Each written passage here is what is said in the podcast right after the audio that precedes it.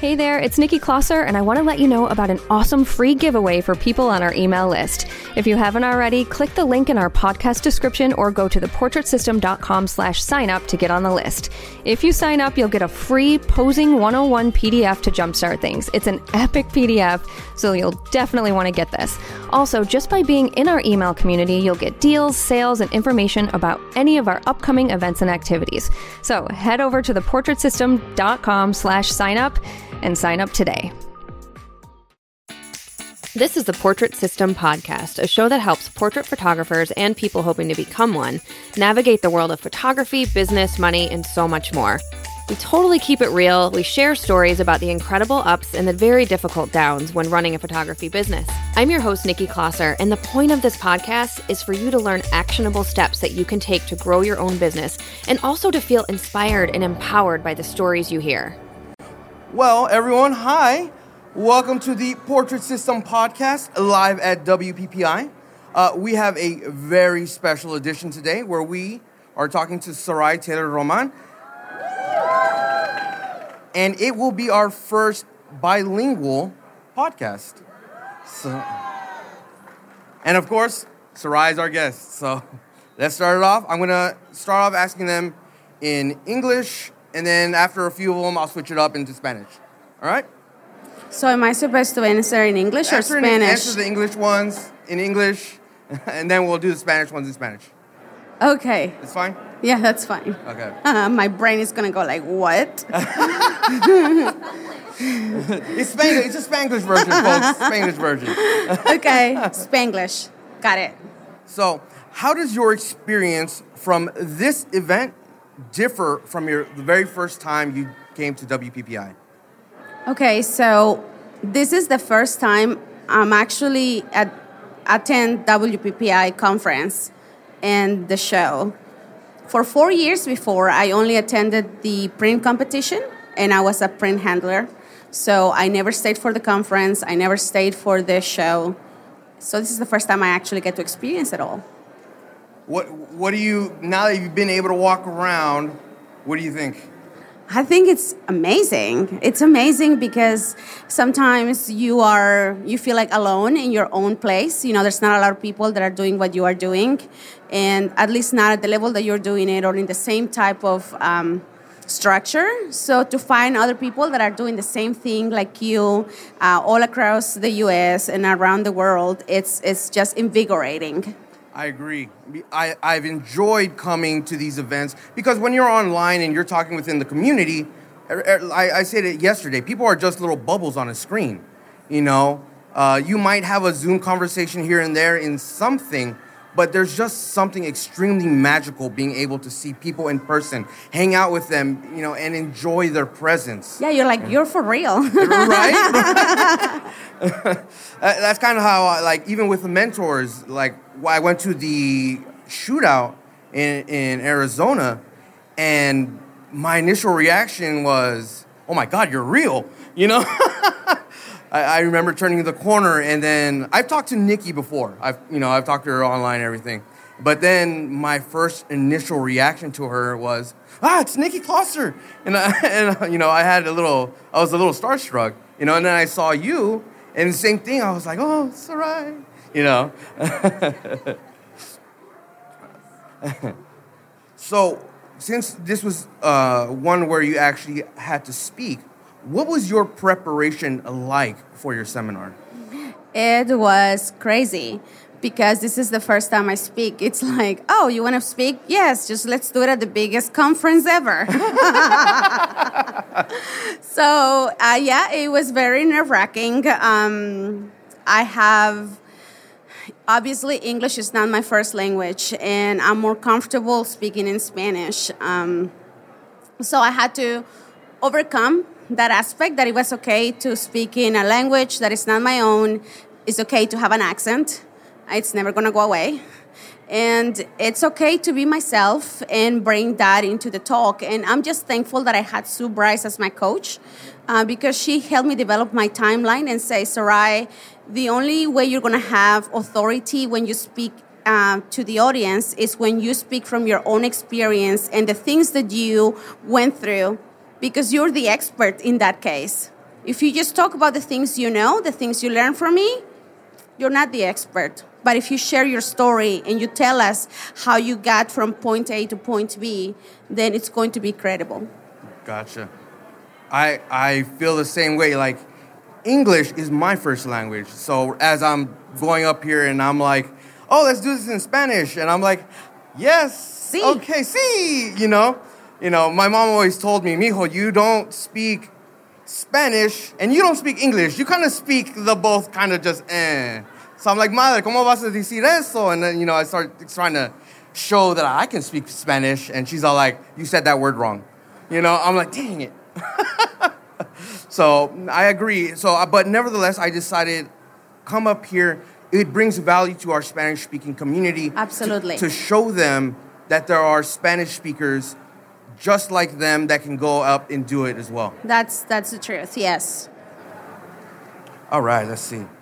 What were your emotions like when you just took the stage and you looked out at the crowd and you saw everyone that was waiting there listening? It was so cool first because I was getting to my room and there was already a line.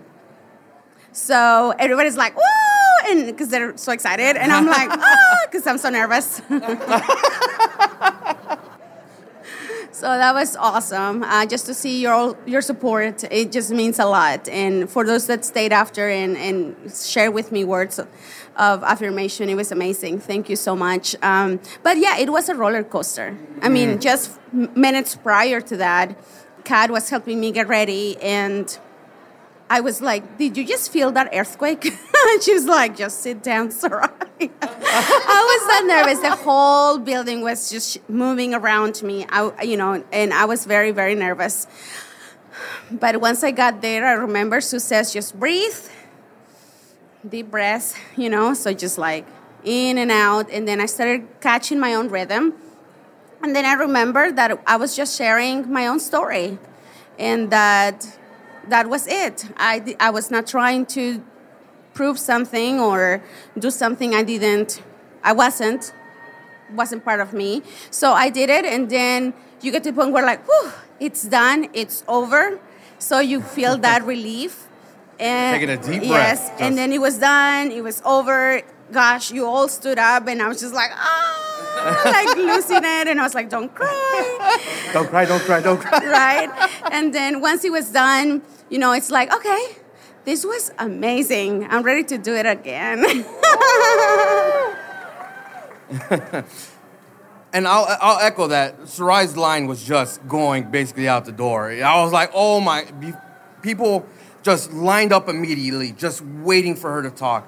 And I was like, wow, you know? And it doesn't surprise me though. You are such a strong presence in our community, in Sue Rice, the portrait system community. So, you know, we're, we're thankful to have you up there to Well, I'm a product of Sue Rice. You know, I, I tell people seven years ago in my previous life, I was a high school Spanish teacher. I didn't know how to light, how to like change ISO. I didn't know what any of that me- meant. I didn't know how to direct clients, how to pose, how to style, how to market, how to sell. Everything that I learned is in the portrait system. So. Oh, Just before, before I forget, can you tell people what was your presentation on? Yes. Uh, my presentation was titled How to Make $30,000 in One Day Doing Headshots. And so if you missed that, sign up, find my email, email me, I'll send it to you. I actually recorded on my phone with my earbuds because I want to listen to it again. I have no Oh, okay. idea what I said. and so um, I'll have the audio and I have the slides. You can have them. Um, and Where do we email you at? uh, Sarai, so that's my name, S A R A Y, at Taylor Roman, my last name, or Taylor Roman, no hyphen though, dot com. Awesome. I'll be sure to Yes, get those and you slides. can have them, and, and it really, it's just how I have taken. I used to be overworked, overwhelmed as a teacher, not making enough money, and now I've found a level of freedom that only photography has brought to me, and I want to share that with you all. So. Awesome.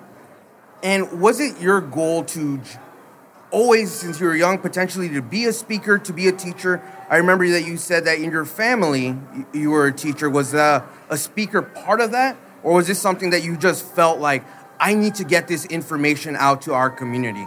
Neither. So uh, definitely, you know, teaching is it's in my blood. I enjoy seeing a person go from point A to B and helping them through all the steps. That's what I get the most joy out of. When I was a teacher and I taught Spanish, I love doing that. When I was in Mexico, I taught English and I did the same. So teaching has always been natural for me. Uh, however, being a speaker wasn't. Um, I was a very, very shy kid.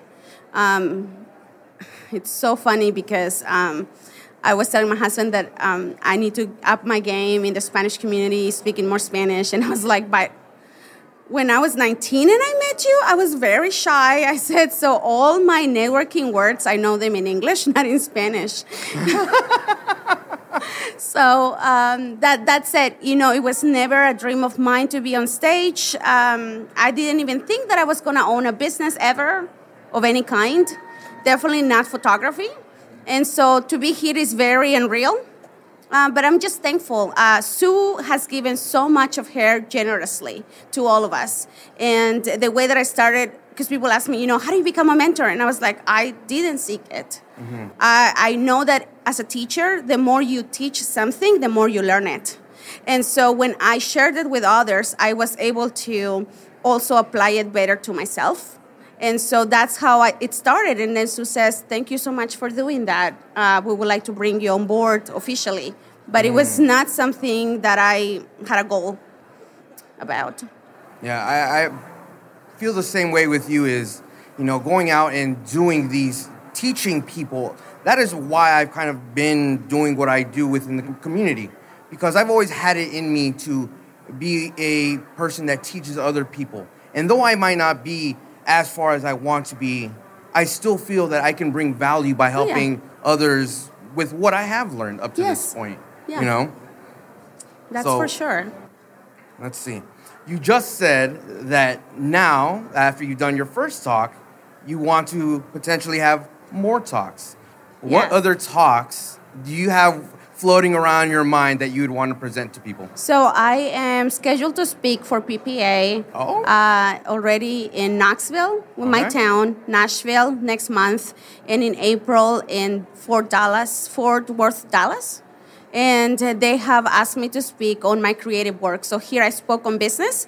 On those three talks that I'm doing, I'm speaking about my creative shoots with ballet dancers. Oh, okay.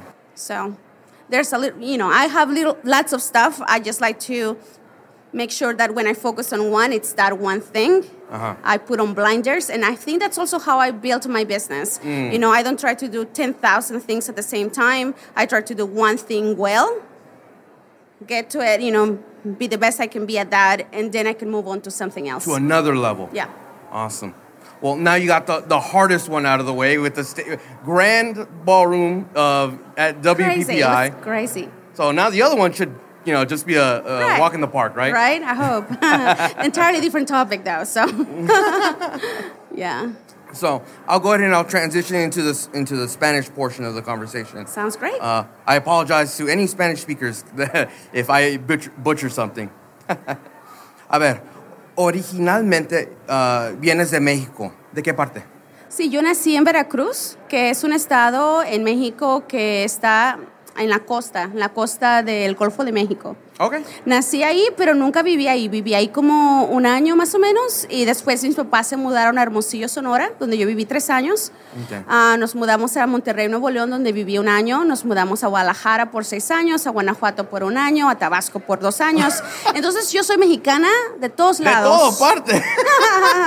mexicana por todos lados, sí, sí, sí. ¿Y, y a qué edad llegaste aquí entonces? La Estados primera Unidos? vez que vine a los Estados Unidos tenía 13 años. Ok. Eh, mi papá vino a estudiar una maestría Ajá. y estuvimos aquí dos años. Nos volvimos a México cuando tenía 15 Ok. y estuve en México otra vez hasta que tenía 19. Ok. Y volví a venir aquí cuando tenía, creo que 20, 20 años, algo así. Ah, y durante ese tiempo, entonces aprendiste inglés desde chica. A Entonces. los 13 años lo aprendí. Cuando vine Ok. la primera vez no sabía nada, Nada, nada, nada. De hecho, me pusieron en clases, en la, estaba en el high school. Ok. Sí, am, y no, sabía, no entendía absolutamente nada, nada, nada. Y mis papás me dijeron, porque yo era buena estudiante en México, y, y yo había empezado el primer año de primaria a los cuatro años. Ajá. Entonces, la, la mayoría de la gente empieza a los seis. Entonces, tenía dos años adelantados. Ok. Entonces, cuando yo empecé la um, high school aquí, Ajá. tenía 13 y mis papás me dijeron, mira, tu único deber es aprender inglés. Ajá. Si no pasas ninguna clase, no hay problema. Ajá. Entonces, eso me quitó el, el peso que yo traía porque yo estaba acostumbrada a siempre tener A en todos lados. Ajá. y de repente tener una C, una D, una F era como que lo peor. Pero mis papás me dijeron, no te preocupes, solamente aprende el inglés. Entonces aprendí el inglés, ah, me tomó más o menos seis meses. Oh, oh, tan Y- rápido. Sí, porque estás inmersa. Oh, sí, sí, sí. Completamente. Entonces no hay nadie más con quien hablar español. Llegaba Ajá. a casa con un dolor tremendo de cabeza. Ah, tratando de aprend- a- entender. Sí, porque tu, tu- tu cerebro está tratando de entender, de aprender, de saber qué está pasando. Entonces a los seis meses ya hablaba, el, el- lo entendía, pero no lo hablaba porque Ah, era muy, ok. muy tímida. Entonces como al año más o menos, estuvimos dos años, empecé a hablarlo. Ah, gracias a Dios que en las, en las materias me fue muy bien y de hecho pude graduar del bachillerato a los 15 años. Wow. So I was a high school senior. Ajá. Ah, de 15 Eh, años. eh, eh, de 15 años. Wow. Sí.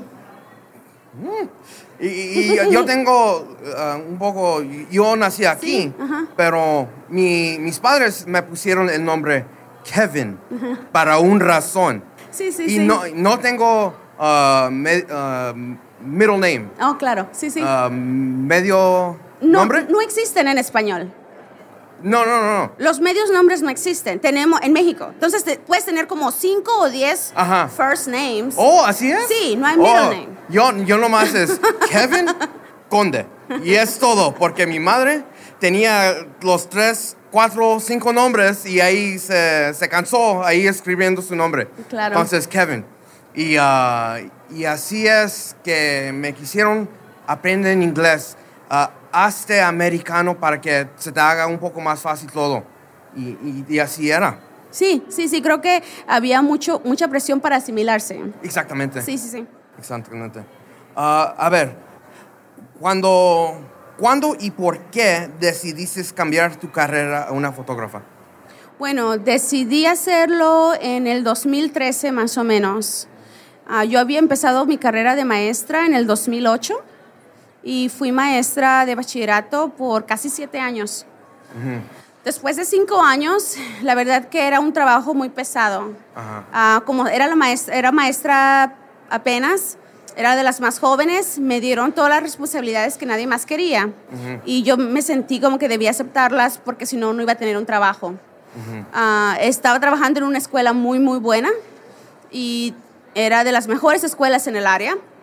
Entonces yo no quería hacer algo que los hiciera re- repensar a ver si me iban a seguir empleando como maestra ahí. Entonces, pero después de cinco años estaba cansadísima. Ah, una parte no tanto, me encanta estar con los niños, trabajando con ellos, especialmente porque les enseñaba mi, mi idioma, mi cultura, y para mí eso era muy importante. Pero la parte que para mí era muy difícil era porque si estoy enseñándole a mis niños a que lleguen a un lugar bien alto de español, y estos niños, cuando toman un examen nacional, están, saben más español que casi cualquier otro niño en, en- en Estados Unidos. Ah. ¿Ok? ¿Por qué no me pagan más? Eh, Eso, eso sí, esa es la pregunta. Y si no me pagan más, bueno, está bien, entonces, ¿por qué no me dejan entrar tarde y salir temprano? Porque yo en menos tiempo, En- yo enseñas. estoy, yo estoy haciendo un trabajo mejor que muchas otras personas. Ujú. Entonces, eso no es posible en, en el, eh, es como se le dice en inglés, red tape, la burocracia. Sí, sí, sí, sí. Sí, entonces eh, no pude seguir ahí porque no podía yo seguir haciendo un mejor trabajo. Y no que te pagaba y no lo te que me pagaban no era, lo, no era suficiente y no me daban más tiempo. Entonces no podía seguir ahí por eso. Entonces llegué a un tiempo donde estuve muy deprimida.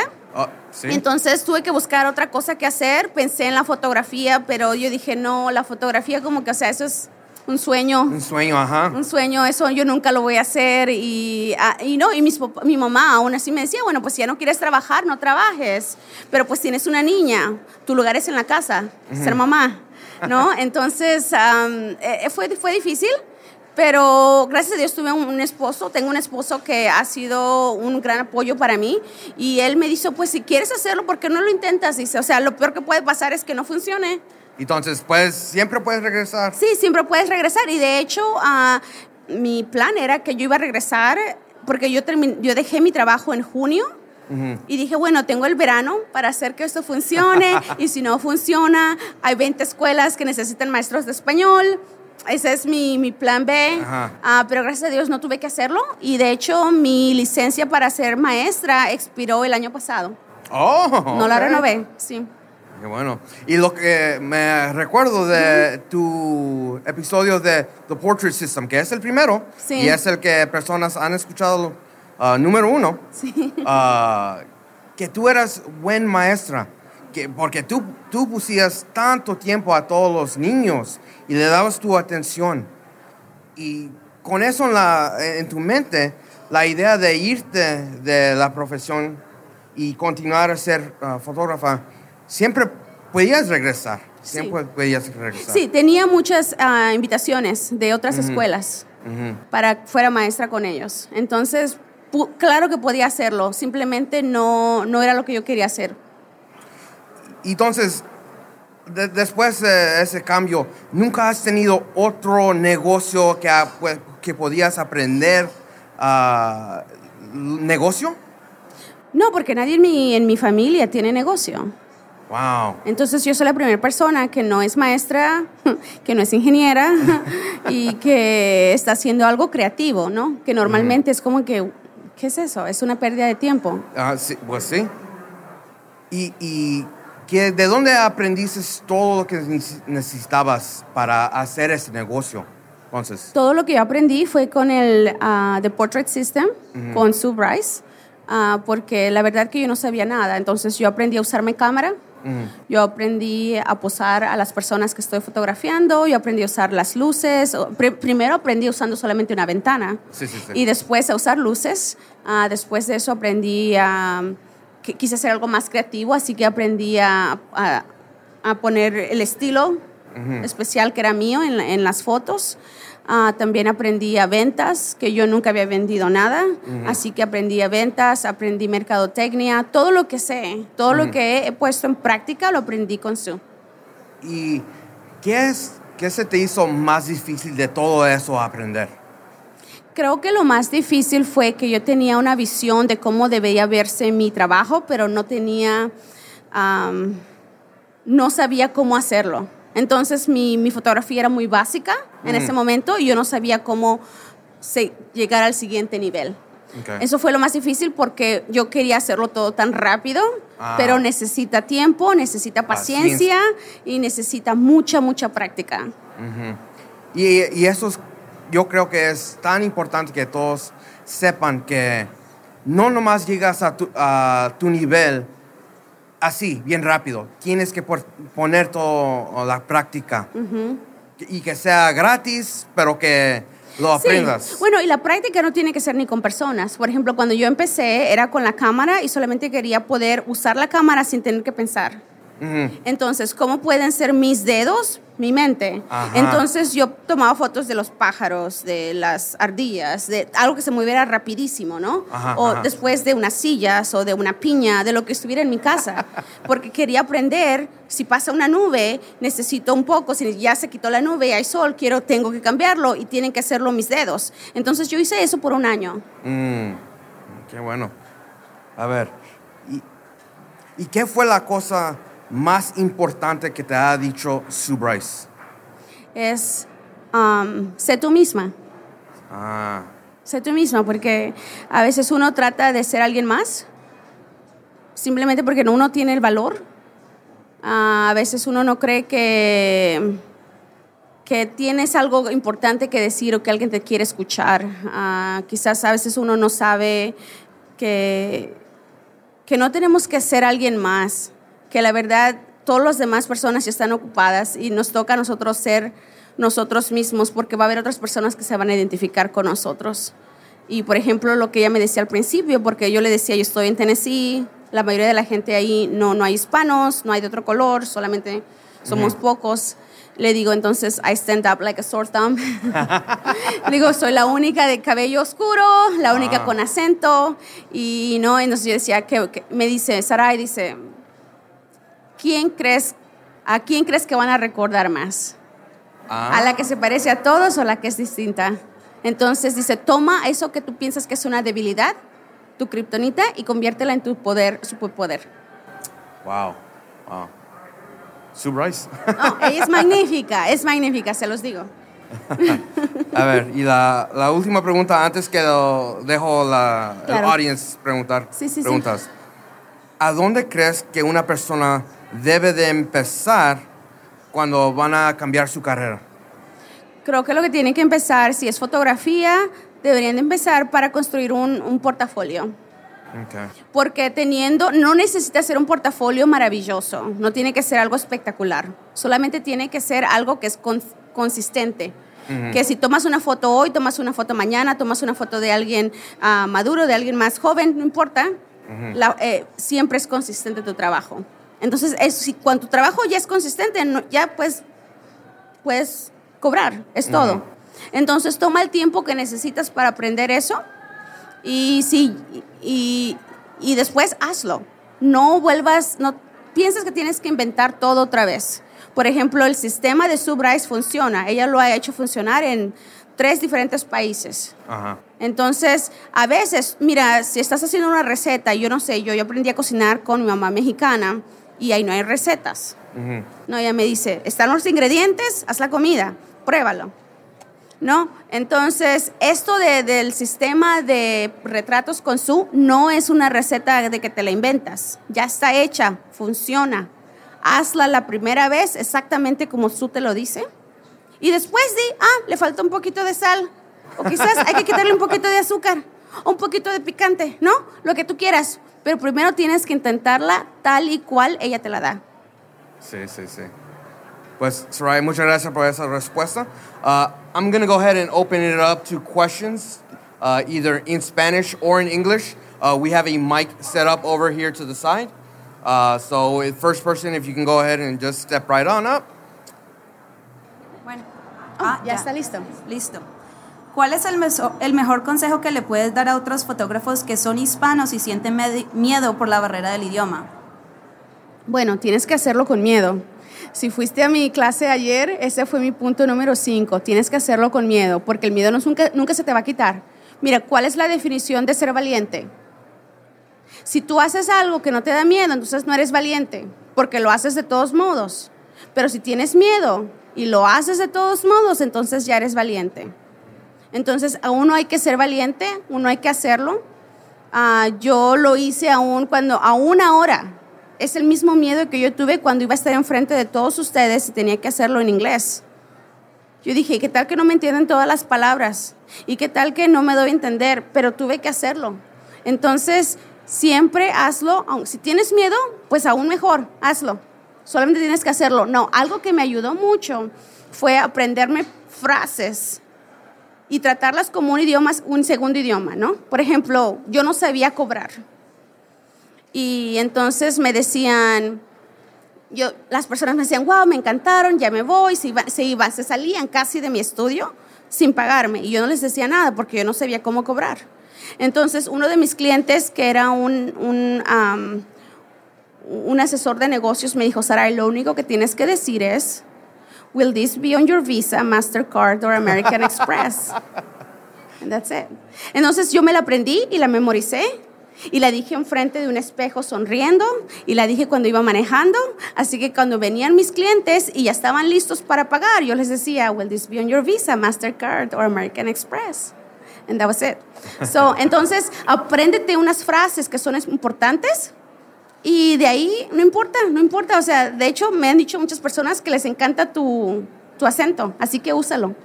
Es tu superpoder. Muchas gracias. Hola. En la, en la presentación de ayer mencionaste que tenías que das imágenes con, Sí. con los con los ah, con lo que fotografías. ¿Das las, las, las ah, digital files o haces también ah, fotografías como prints? Cuando estoy haciendo headshot solamente doy las imágenes digitales, no doy nada impreso. Ok. 550 por imagen. Ok, así que el precio ese que mencionaste y que dice que incluye tantas imágenes son solamente digitales, ¿verdad? Sí, solo digitales. Ok, bueno. Sí. ¿Ya ¿Son retocadas? Claro que sí, retocadas. Ajá, pero son muy pocos. La verdad que eh, mi, mi tipo de fotografía no necesita mucho retoque. Además, como es un headshot, las personas tienen que reconocerlas. Entonces no le puedo cambiar mucho. Ok, bueno, gracias. Sí. Muchas gracias. ¿Alguien más? Sí, sí, claro. ¿Cómo se la están pasando? ¿Cuál es su siguiente meta en tu carrera como latina? Mi siguiente meta en mi carrera como latina, bueno, mi siguiente meta como persona, no como parte de fotógrafa o como parte de la comunidad fotográfica, es en 10 años quiero ser completamente libre financieramente de que no tengo que trabajar. Entonces mi esposo y yo estamos trabajando en nuestro portafolio de bienes raíces. Ah, para que entonces en 10 años, si no necesito tener un, estudio, no, no lo hago. Pero ah, en este instante, am, Sue me ha apoyado muchísimo y ella piensa que es, que es importante que yo comparta mi, historia y mi viaje de ser maestra a ser fotógrafa ahora con otras personas en nuestra comunidad porque se necesita, ¿no? A veces hay, muchas razones ah, culturales que a veces nos, nos impiden seguir, que quizás nuestros contemporáneos americanos no, no, no, no, ellos no experimentan. Entonces, estoy muy contenta de que hay, está esta plataforma aquí y que yo puedo compartir con ustedes. ¿Alguien más? Anyone else? Sí, sí, sí, sí, claro. ¿Qué se siente ser reconocida a nivel prácticamente mundial por toda la comunidad hispana de fotógrafos? No me lo puedo creer. es como un sueño, la verdad. Ah, yo no sabía qué esperar. Vine a WPPI y, me tocó ser juez por primera vez. Me tocó ser, ah, dar una charla por primera vez y me tocó llegar a ser associate este año, después de meter fotos el año pasado y este año. Ah, entonces estoy súper contenta. La verdad que no me lo esperaba y, y ánimo que venga más y quiero ver a más de ustedes aquí porque es solito. ¿Cómo se siente cuando te paran? Soray, Soray, quiero tomar una foto contigo. es bien lindo, es súper lindo, pero también soy bien introvertida. Entonces, lo que he hecho durante todo ese tiempo que he estado aquí es de que me vengo un ratito, tengo suficiente energía y, y puedo hacer todo y ya se me está acabando la energía, entonces me voy y me quedo en mi cuarto unas dos horas y otra vez ya tengo energía y regreso. Entonces, es estar modulándola. Ah, ¿Otra pregunta? Hola.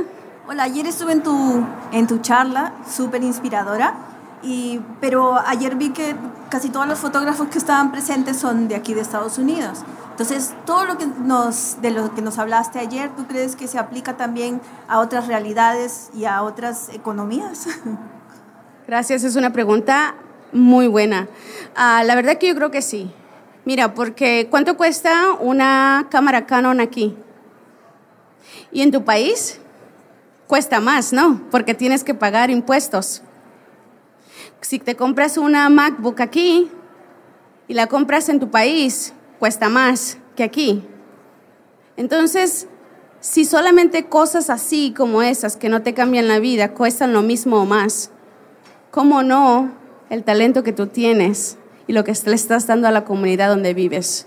Es, un, es, algo de valor, valor intrínseco, y que todos nosotros debemos de aprender, porque eso funciona en cualquier lado. De hecho, yo fui a México hace como tres años a visitar familia y fui a un mall uh, en México y yo estaba muy sorprendida. Tenían varios vestidos de Carolina Herrera que cuestan normalmente 30 mil dólares aquí en Estados Unidos y estaban en pesos en México. Y había un estudio fotográfico que ha estado ahí desde hace mucho tiempo. Yo fui a la universidad en Villahermosa, Tabasco, y este, ese estudio estaba ahí, sigue estando ahí. Los precios son muy similares a los precios que yo uso aquí en Estados Unidos. Y ellos han estado en negocio abierto por más de 20 años. Entonces, de que funciona, funciona. Tú tienes algo muy especial. Tiene, la, la, las personas, tienes que aprender su valor y después, cuando tú sabes el valor, los demás lo entienden. Wow. Y cobras por eso. Oh, claro, eso. claro. Ah, ¿otra ¿Alguna pregunta other más? questions? ¿O algún comentario? ¿Qué otro negocio haces? Porque dices que, por ejemplo, para los headshots no le das los, los files. ¿Cuál, ¿Qué otro negocio tienes que haces que sí le das a las fotografías? Sí, pues tengo otro. Entonces me encargo de, de hacer headshots y hago este retratos creativos. Pero para el retrato creativo yo quiero, no quiero entregar fotitos. Yo quiero una foto que va a estar en la pared de su casa. Entonces, o doy nada digital o es una, una pieza de arte para la pared. ¿Viste esos álbumes grandotes que tienen que tenía una compañía? Una compañía de Polonia que tiene unos álbu- álbumes de como 20 por 28 pulgadas. ¿Viste, ¿Viste esos álbumes grandotes que hay de Oh, sí, son hermosos. Ajá, claro, esa podría ser una forma de hacerlo. Sí, tú tienes, no importa lo que ninguna otra persona esté dando, tú encuentra el producto que más te gusta, el producto, porque el producto que más te guste lo vas a vender sin problemas. Entonces, no busques un producto porque la otra persona lo está dando, porque le funcionó a tal persona. Tú tienes que tener la convicción de que es el mejor producto para ti y para tus clientes. Y ya. Ujú, Pero buena pregunta, sí. Eh, ¿Cuáles son los límites o las limitantes a tu carrera como fotógrafa que crees que compartimos todos como fotógrafos? O sea, ¿hasta dónde crees tú que a veces, no sé, cuesta más trabajo llegar? No sé, depende de, Ajá, de- sí, de sí, qué sí. tipo de- de problema tenga, pero bueno, creo que nosotros como fotógrafos tenemos muchos limitantes o mentales, espirituales, no lo sé. ¿Cuáles han sido los tuyos y cuál es la forma en la que pues tratas de romper esos límites? Sí, pues yo ten- creo que tengo varios, al principio, varias limitantes culturales por el idioma, porque crecí de alguna manera en México y entonces a veces está cambiando, pero es un poquito machista la comunidad en México. Entonces, tratar de hacer algo como mujer ah, que no sea estar en casa siempre, eso fue un poco difícil. Pero como fotógrafo, ya seas hombre o mujer, ah, para mí fue tanto el hecho de que a veces el ser rico se ve como que algo no tan bueno, ¿no? Entonces, pensar de que no, está bien tener dinero, está bien ah, tener el estilo de vida que tú quieres. Ah, eso no, no te hace una persona mala y no te hace daño. Simplemente, ¿de qué manera puedes usarlo para aún mejorar más a tu comunidad? Entonces, esa fue una de las quizás partes más fuertes para mí. También creer en mi valor, ah, you know, porque yo no creía que nadie iba a pagar mis precios, yo no creía que nadie iba a pensar que mi fotografía lo valía. Y entonces, mi, creo que, que para mí, sigo referenciando a mi, mi charla de ayer, el punto número cinco es tienes que hacerlo con miedo. Ah, porque cuando lo haces con miedo y entonces tienes resultados, la recompensa es mucho más dulce porque lo hiciste. ¿Sí? Entonces, fíjate, porque dices, ¿por qué me da miedo, no? Entonces, yo lo que me preguntaba al principio era, ¿qué es lo peor que puede pasar? Cuando yo, yo le decía a alguien, ¿sabes qué quieres? que Quiero darte, quiero tomarte las fotos, cuesta tanto, pero te voy a dar la primera gratis, lo que sea, ¿no? Y me decían, ah, y yo, yo en mi, no, me van a decir que no, me van a decir que no, entonces yo tenía que pensar, pero ¿qué significa no? Hay otras personas, ¿no? No, no es que me voy a morir. Entonces, a veces uno siempre se mete en su cabeza y, y dices, no, me van a decir que no. Bueno, te dijeron que no, gracias, muchas gracias. Le pregunto a la siguiente y a la siguiente. De hecho, este, ah, un, un tip que mi esposo me dio porque él estaba en ventas es, ¿sabes los cotonetes esos? Q-tip en español, en inglés. Se llama Quit Taking It Personal. Entonces, porque no es personal, ellos no, no saben quién eres, ellos a lo mejor no necesitan una foto, pero vas a encontrar, si sigues tocando la puerta y si sigues invitando a más personas, alguien va a decir que sí y esa persona te va a valorar mucho. Una cosa también que me ayudó a saber el valor de mí misma fue que yo pedí testimonios de mis clientes. Y cuando ellas me escribían cartas de que me cambiaste, ahora me veo de una manera distinta, wow, no podía creer que a los 50, 60, 70 años yo pudiera verme de esta manera. Entonces tú empiezas a saber el valor que tú tienes. Entonces, si, si es- tienes ese problema ahorita mismo, pregúntale a tus clientes, ¿por qué te pagan? ¿Qué piensan de, de lo que tú has hecho por ellos? Y eso te va a ayudar mucho. Gracias. pues si no hay más preguntas, Sarai, te quiero decir muchas gracias por estar con nosotros ahora. Un placer. Gracias por tenerme aquí. Entonces, eso va a ser todo para ahora. Thank you everyone for showing up. Uh, and that concludes our talk for WPPI. Uh, Thank you all for attending. Muchas gracias a todos que llegaron ahora. Thank you so much for listening to the Portrait System podcast. Your five star reviews really help us to continue what we do. So if you like listening, would you mind giving us a review wherever you listen? I also encourage you to head over to SueBryceEducation.com where you can find all of the education you need to be a